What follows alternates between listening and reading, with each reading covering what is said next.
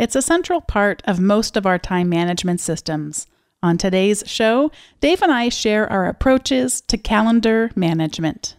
Produced by Innovate Learning, maximizing human potential. Welcome to this episode of Teaching in Higher Ed. This is the space where we explore the art and science of being more effective at facilitating learning. We also share ways to increase our personal productivity approaches so we can have more peace in our lives and be even more present for our students.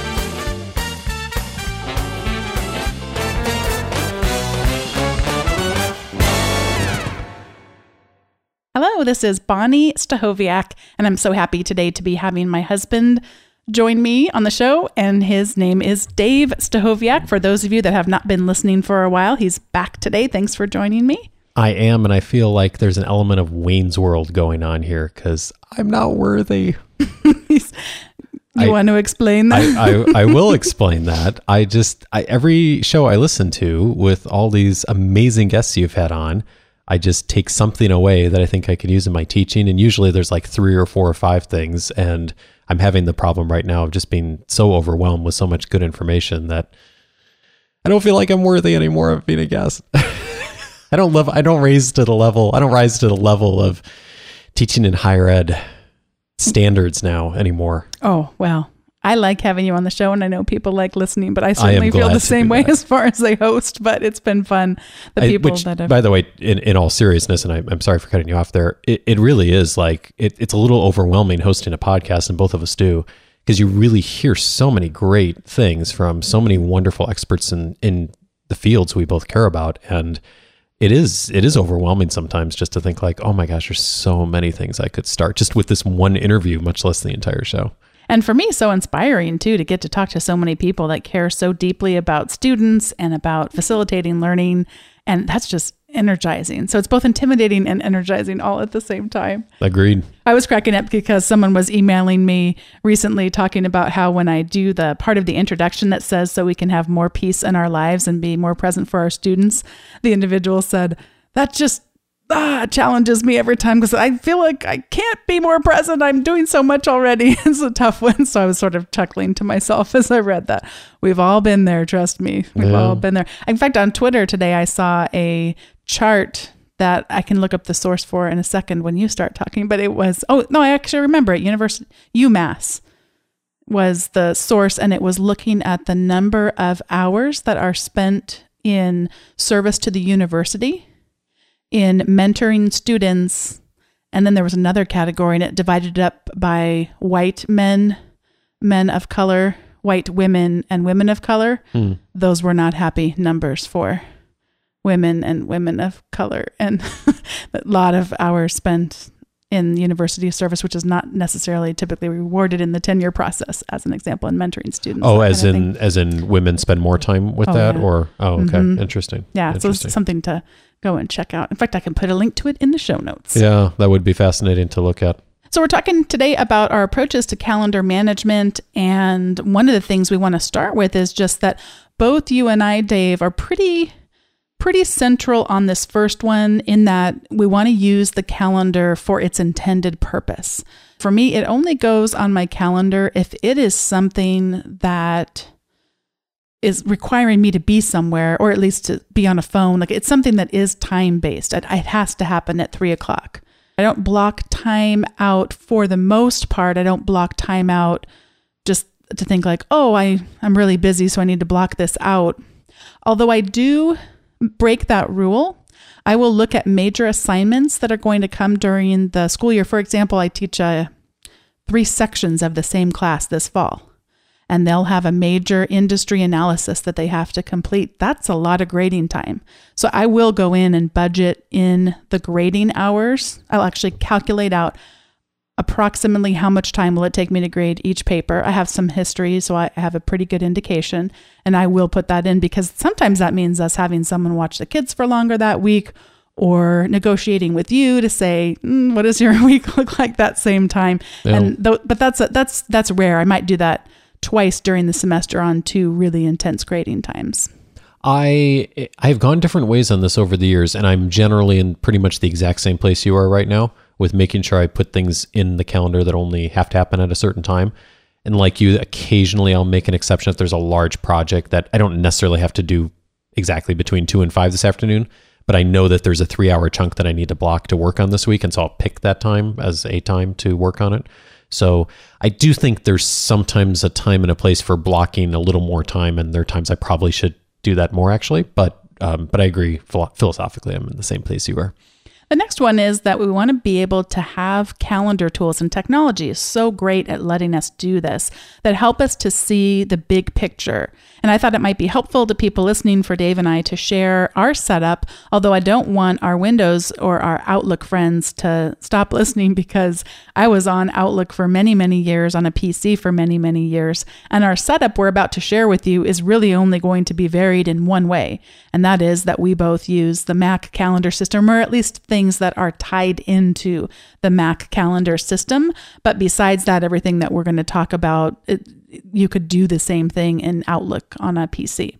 And so I already mentioned to you, Dave and I both have the Mac calendar as our central calendar and and what that lets us do and let it, what it lets you outlook users if you're connected to the cloud is have that show up on our phones lets it show up on different computers that we might use and also for each other to be able to see each other's calendars and as far as how we view the calendar, I view my calendar right now using something called BusyCal. That's a calendaring program that runs on top of the Mac calendar. And one of the reasons why I do that is because they recently came out with a piece of software which I talked about uh, about a couple months ago on the show, Busy Contacts. And those two talk to each other. In Busy Contacts, I can put a note in there and I can also set up calendars and see what meetings I've had with people in the past or what meetings I have coming up. I like the way it integrates my calendar and my contacts. I say it hesitantly because there are some exciting new calendaring tools coming out. I just am not as always aggressive about going to switch to the latest and greatest thing, but I know there's some cool stuff out there right now. And can I say something about the big picture before we even get into some of the software? Is I think one key principle of calendar management is to have one calendar and to not have multiple calendars in multiple places. And that's not true.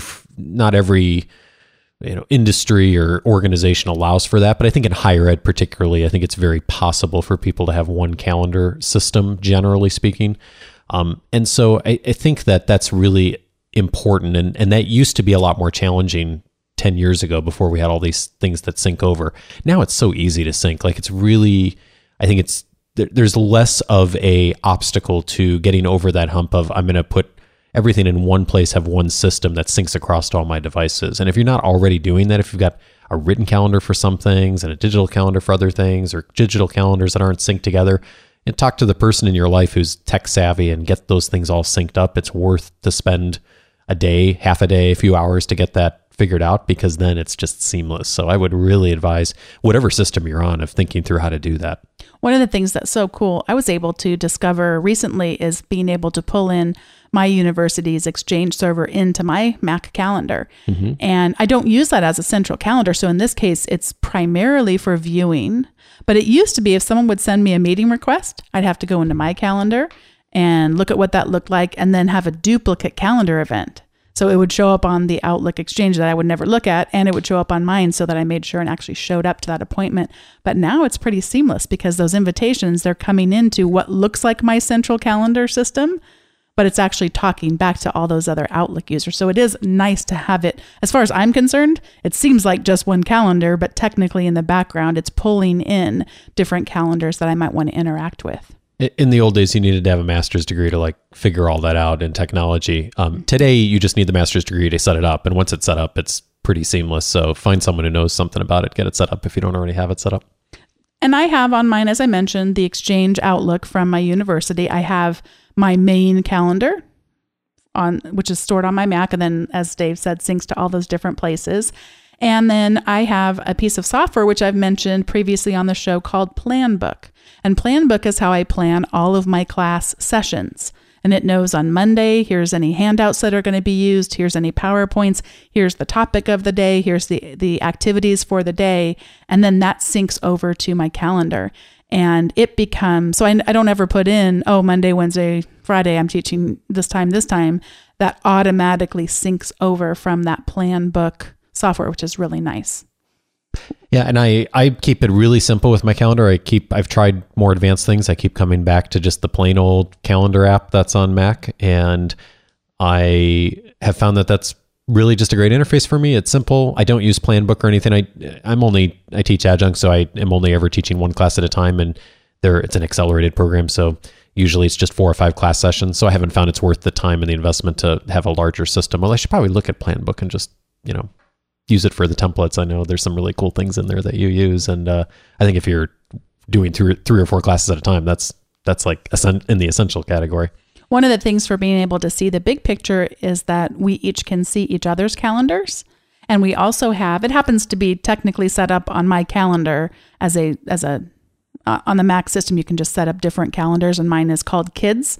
But we have a calendar for the kids, and it's a different color than our two calendars are. So you can really see if there's any holes in the kids' schedule and also visually be able to see what's happening with them and how many blocks of time are they with other people? How many blocks of time are they with us? It's just a nice way when we need to get a big picture. And then when the weeks are coming up that are going to be crazy we can be more proactive about oh well it's funny now that it's not funny. It saddens me. I don't think i'll be able to go to our son's first day at preschool because that is our first day of mm. teaching where i teach but that's something we can plan for and that's something that i'm sure we'll just have you take lots of pictures and i'll get to do other yeah. stuff with his preschool too but to your point we know that two months in advance and we'll plan around that and we've already got the schedule set for that morning in august and yeah we, we're all on icloud as a family so that we can really easily just click on and off to see each other's calendars and add things and take things off and send invitations to each other and it is really hard for me to it, it's like I'm so used to that now. I don't even think of any other way to do it. But if I think about that system not being there, like how people did that 10 years ago before all the calendar syncing and keep family schedules in place, like it is, it is really hard for me to imagine us running our family without having access to that information all in one place. The other thing I do, so so far we've been talking about calendars that sync to each other and calendars that we both write to as in making an appointment, and read from. So we're doing both things, writing and reading. The next kinds of calendars I'm going to share briefly about are the kinds that we subscribe to. I mentioned our son's preschool. He's about to start. They have a pretty nice calendar system on their website that you can go up there and say, I want information about this the theater events or the musical programs and as he grows then he'll have other things that he'll he'll do there. But in this case i want the preschool calendar and i can create a custom calendar that i can then subscribe to which is nice. The other thing i do is i do all of my blogging and podcast planning. My editorial calendar is in a project management website called asana really great tool. And I can subscribe to my calendar within Asana. I'm able to see in my calendar what episode is coming up, what's the number, who's the guest. If I know, if I don't know yet, it'll just say the number, but not not the guest filled in. Any blog topics that I have planned out, which I'm just barely dog paddling. just to, if you look on the side margin of the website, you'll see podcast, podcast, blog, podcast, podcast, blog. I've not been quite on my weekly weekly blogs as I like to do, but it's summer. It's summer. I, I have no complaints. Your the interviews have been amazing. And the last one I subscribe to is just the U.S. holidays, and that just helps me see what's going on as far as any holidays. I, I have the same thing at Dale Carnegie. We have subscription to our Basecamp project management system. And by the way, all these calendars, like I think another best practice is just to have it set for whatever you need on a daily basis. Like for example, my work calendar where the, all the projects, I don't need to see all that in my calendar all day long. So I just have it subscribed, but I don't have it viewable. But whenever I need to see something, I just click on it. It shows up everything in the calendar. I see what I need to see, and then I click off it. So I think that that's helpful if you have shared calendars with others, or you have subscriptions to calendars. And uh, and a lot of organizations do have subscription calendar stuff available, so you can literally have it all in one place on your phone or tablet. It's really easy. And there's even for people that are into sports or that kind of thing, you can actually subscribe to calendars that are yeah your favorite Googled. sports team. Mm-hmm. Yeah, yeah, that's but cool. Of course, we have no examples of this, that in this house. This is not a family that is heavily sports intensive. If you hadn't picked yes, up on that already, yes. so the next one is to make it easy for your students and other stakeholders. One of the other great things that technology allows us to do is make it easy for someone else. If I have someone who's going to be a guest on the podcast, I use a service called Time Trade, and I can just send them an invitation, a link, and they click on that link and it tells them a little bit about the podcast interview structure, what's it going to be like, a very brief introduction. And then they can go in and pick exactly what times they want. And I have it pretty far out into the future because I have some podcast guests who are very gracious, but they're working on a book deadline and they might want to schedule two months out. They can schedule out as far as makes sense in their calendar. And then what it'll do is it'll send a confirmation email back to them that has a calendar invite. If they just open it up and click save, it'll go into their own calendar system.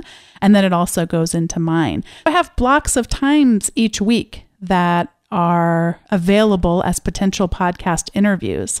If I were to say set a dentist appointment during one of those blocks of time, Time Trade syncs back and forth with my calendar and will no longer offer that time to potential podcast guests. The other thing that I love is if a podcast guest signs up for one time, even if five minutes later, five seconds later, someone else tries to sign up for that time, it will not offer that time up again. I also use Time Trade both for with students, but also even more for uh, podcast guests myself and for professional calls. And so I just send people the link, and it, totally shouldn't to- say totally, but it cuts out 90% of the back and forth on, oh, is this time for good for you? Let me send you my times, my schedules. Like, it's just, that just seems to me like such a waste of time over email when there's systems like Time Trade to use. So I'd really encourage it. it it's very inexpensive for, in fact, there's a free version of it, isn't there? Where there can, is. It restricts the number of meetings per week that it'll allow you to schedule. Last time I checked, I believe it was five, which wasn't enough for us to have that be feasible on our yeah. dollars. But yeah, yeah, for some people that might get them. Yeah, get, get, you started at least to try it out. And I think it's what fifty dollars a year the one we use. Which when you think about it over a month, you know, month for month isn't really that much, and it sure cuts out a lot of time every week of scheduling. Dave mentioned office hours. If you were to go to my website, there's an opportunity for students to sign up for office hours there. And I have different types of time trade appointments set up because some conversations that students want to have are just really quick. So there's a 15 minute office hour appointment, there's a 30 minute, there's a 60 minute. And then I also have one that's if they want to share a meal, we have an on campus cafeteria sometimes it's just nice to get out of the office and have a conversation in a more casual way so we can go and they can actually schedule a time knowing that I'd be available to head over there and, and share a meal that way. Nice. So the, you give them the option of like how much time they want to set and then it just goes into your calendar automatically. Yes. That is a limitation of time trade. At least it, it took some time for me to adjust. Other scheduling software that I've used in the past, it asked the person scheduling how much time do you want with this person and that was kind of nice. So if they only wanted 45 minutes, then they would just eat up that time. Time trade just it's it's a block of time that you, the person who sets it up, says this is an hour, a series of hour appointments. So I just have a series of hour appointments laying on top of a series of half an hour appointments laying yep. on and it's smart enough to figure out that they won't double book those either it's pretty neat i, I think it's a really good way to do it with students when you have a block of office hours uh, for me for professional things generally I'm the one who wants to set like how much time it's going to be. So I'll just send the person the link for whatever. Like if I decide I want this to be a 30 minute call, I mm-hmm. just send them the 30 minute link. And if it's 60, yeah. whatever. So, and it works. The great thing is you can use it either way. And it's really, it's really cool that way. The next one is to support collaboration through scheduling tools. So on number three, we were talking about hey, set a, an appointment with office hours or set an appointment for a podcast interview. But on this one, it's the idea where you have seven other people on your committee that are all supposed to get together. That's crazy because what happens is if you all were on the same calendaring system, it gets a little easier. Yes, if ever if your university requires that everyone uses Outlook or requires that everyone uses Google Calendar, then we could go and create an invitation inside of Outlook or create an invitation inside of Google Calendar and see what people's availability are. I sort of have this sense that with academic freedom, we've translated that into I can use whatever technology tool I feel like. And by the way, myself, I, am speaking tongue in cheek a bit because I tend to be someone who uses tools that aren't campus wide. That makes it difficult to know when people are available. There are a couple of services that I've really enjoyed using to get people with varied schedules to find out when the best time might be to schedule a committee meeting. I also use this for students who want to sign up for final presentations. And so I'll have a link of if their presentations are 15 minutes, here's a list of eight 15 minute presentations on this day and on this day, and they can go sign up. The first service is called Doodle, D O O D L E. By the way, Dave and I will have a link in the show notes to all of the tools that we're talking about at teachinginhighered.com slash 55. And Doodle's just great. I can put in the different times that are available. People can go up there and say, yep, this works, this works, this works, but this doesn't work this one might work. There's actually a if it has to be this time, I can make it happen, and that that way you can really tell what people's preferences are. I love Doodle. I use it all the time when we're scheduling conference calls at work because even if you have everyone on the same system with schedules, you know not everyone puts stuff into digital calendars or, or, and even if they do they don't put everything oh like oh yeah but i needed to be somewhere else this morning even though my calendar's open so doodle's nice because it's like okay for this specific time for us to get together here's let's all decide on a time. Oh, saves so much email. There's another one that I haven't been using quite as long, but I like quite a bit because of its user interface, and that's called thebestday.com. It's similar to Doodle. Here's a few different days. Tell me which one is the best one for you or which ones you could make. The reason I probably lean toward the best day, or the only reason I would use it over Doodle, is that it has an extra question that you could ask. And the example they give on the website is what what could you bring to the potluck? Oh. So you've got your here's when we could get together for a potluck and then here's what I could bring. So if you have an extra question that you want to ask Doodle's not probably the best tool, but but the best day will do it for you. Hummus is what I'm bringing. Good. Pita chips too or is just just hummus? Maybe some avocados. Okay. Person could live on hummus and avocados. Hmm, we're different, you yes. and I. We're yes, different. We are. Yes, we are. I have embraced the Southern California culture fully. Number five, review and reflect.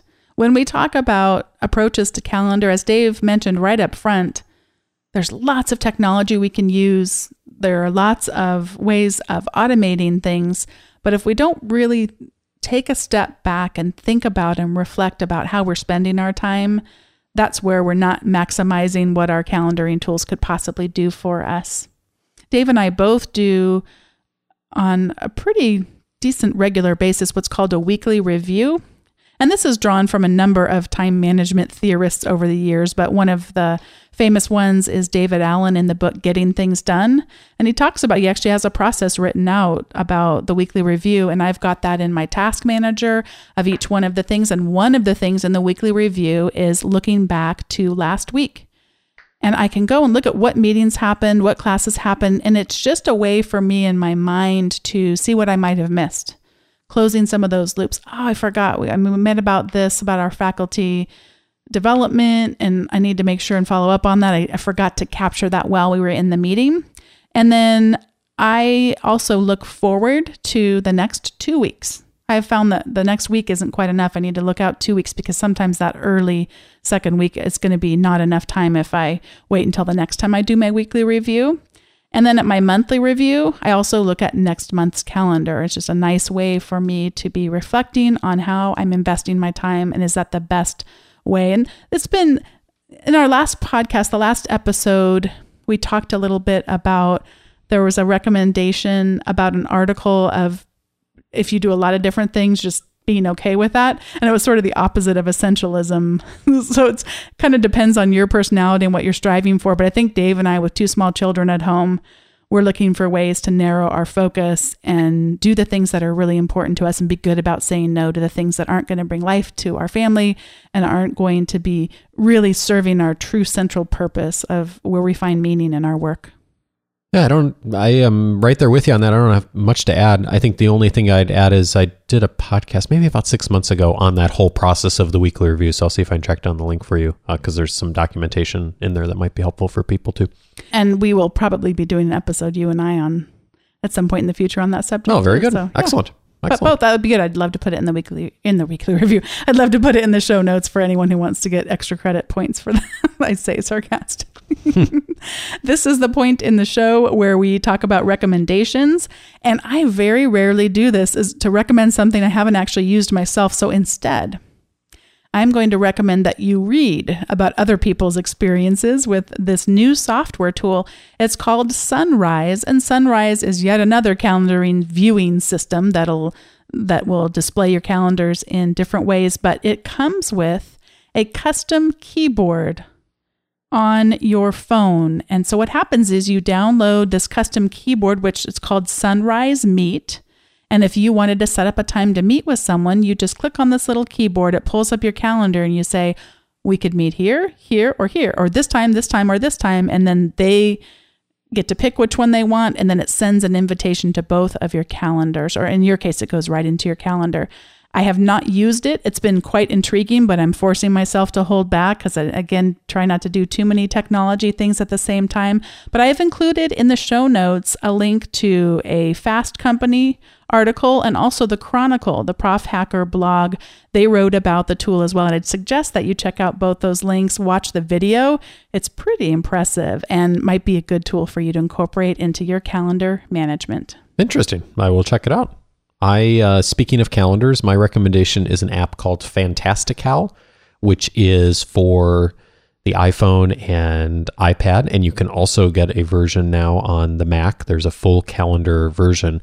I actually am not, everyone loves the Mac version of the calendar, and I'm just not a big fan of it. I don't know. I'm just used to clicking certain ways that the Mac, cal- I keep coming back to the standard Mac calendar program.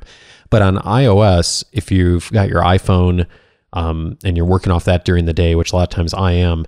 The really great thing about Fantastical is there's so many different ways you can view calendars, including just in a list. Um, it it's hard to explain, but it's a lot better than just the built-in one on on the iPhone or the iPad. And the other thing that it's really good at is quick entry. So you can dictate to it, or you can just type like, okay, meeting Thursday at one o'clock, and you can type that in the field, and it books it. I mean, it's really great with understanding just um, just everyday language and putting it in and and it just books it and it's amazing. So I would recommend Fantastical for the iPhone, the iPad if you're either using either of those devices. I think you'll like it. Dave, before we all start tapping our toes with the closing music, is there anything else you want to say about approaches to calendar management before we close? I think the biggest thing is having everything in one place. So whether even if it's paper and pencil, the it's more about how you're using your system versus what the system is. So have it all in one place and use the technology tools if you're on technology to get things syncing and discipline yourself to do that. And if you do that, I think you're well ahead of the game of a lot of people.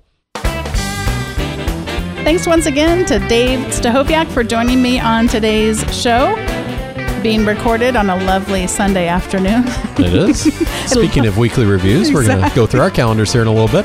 Absolutely. And thanks for listening. If you have any feedback for the show, you can do that at teachinginhighered.com slash feedback.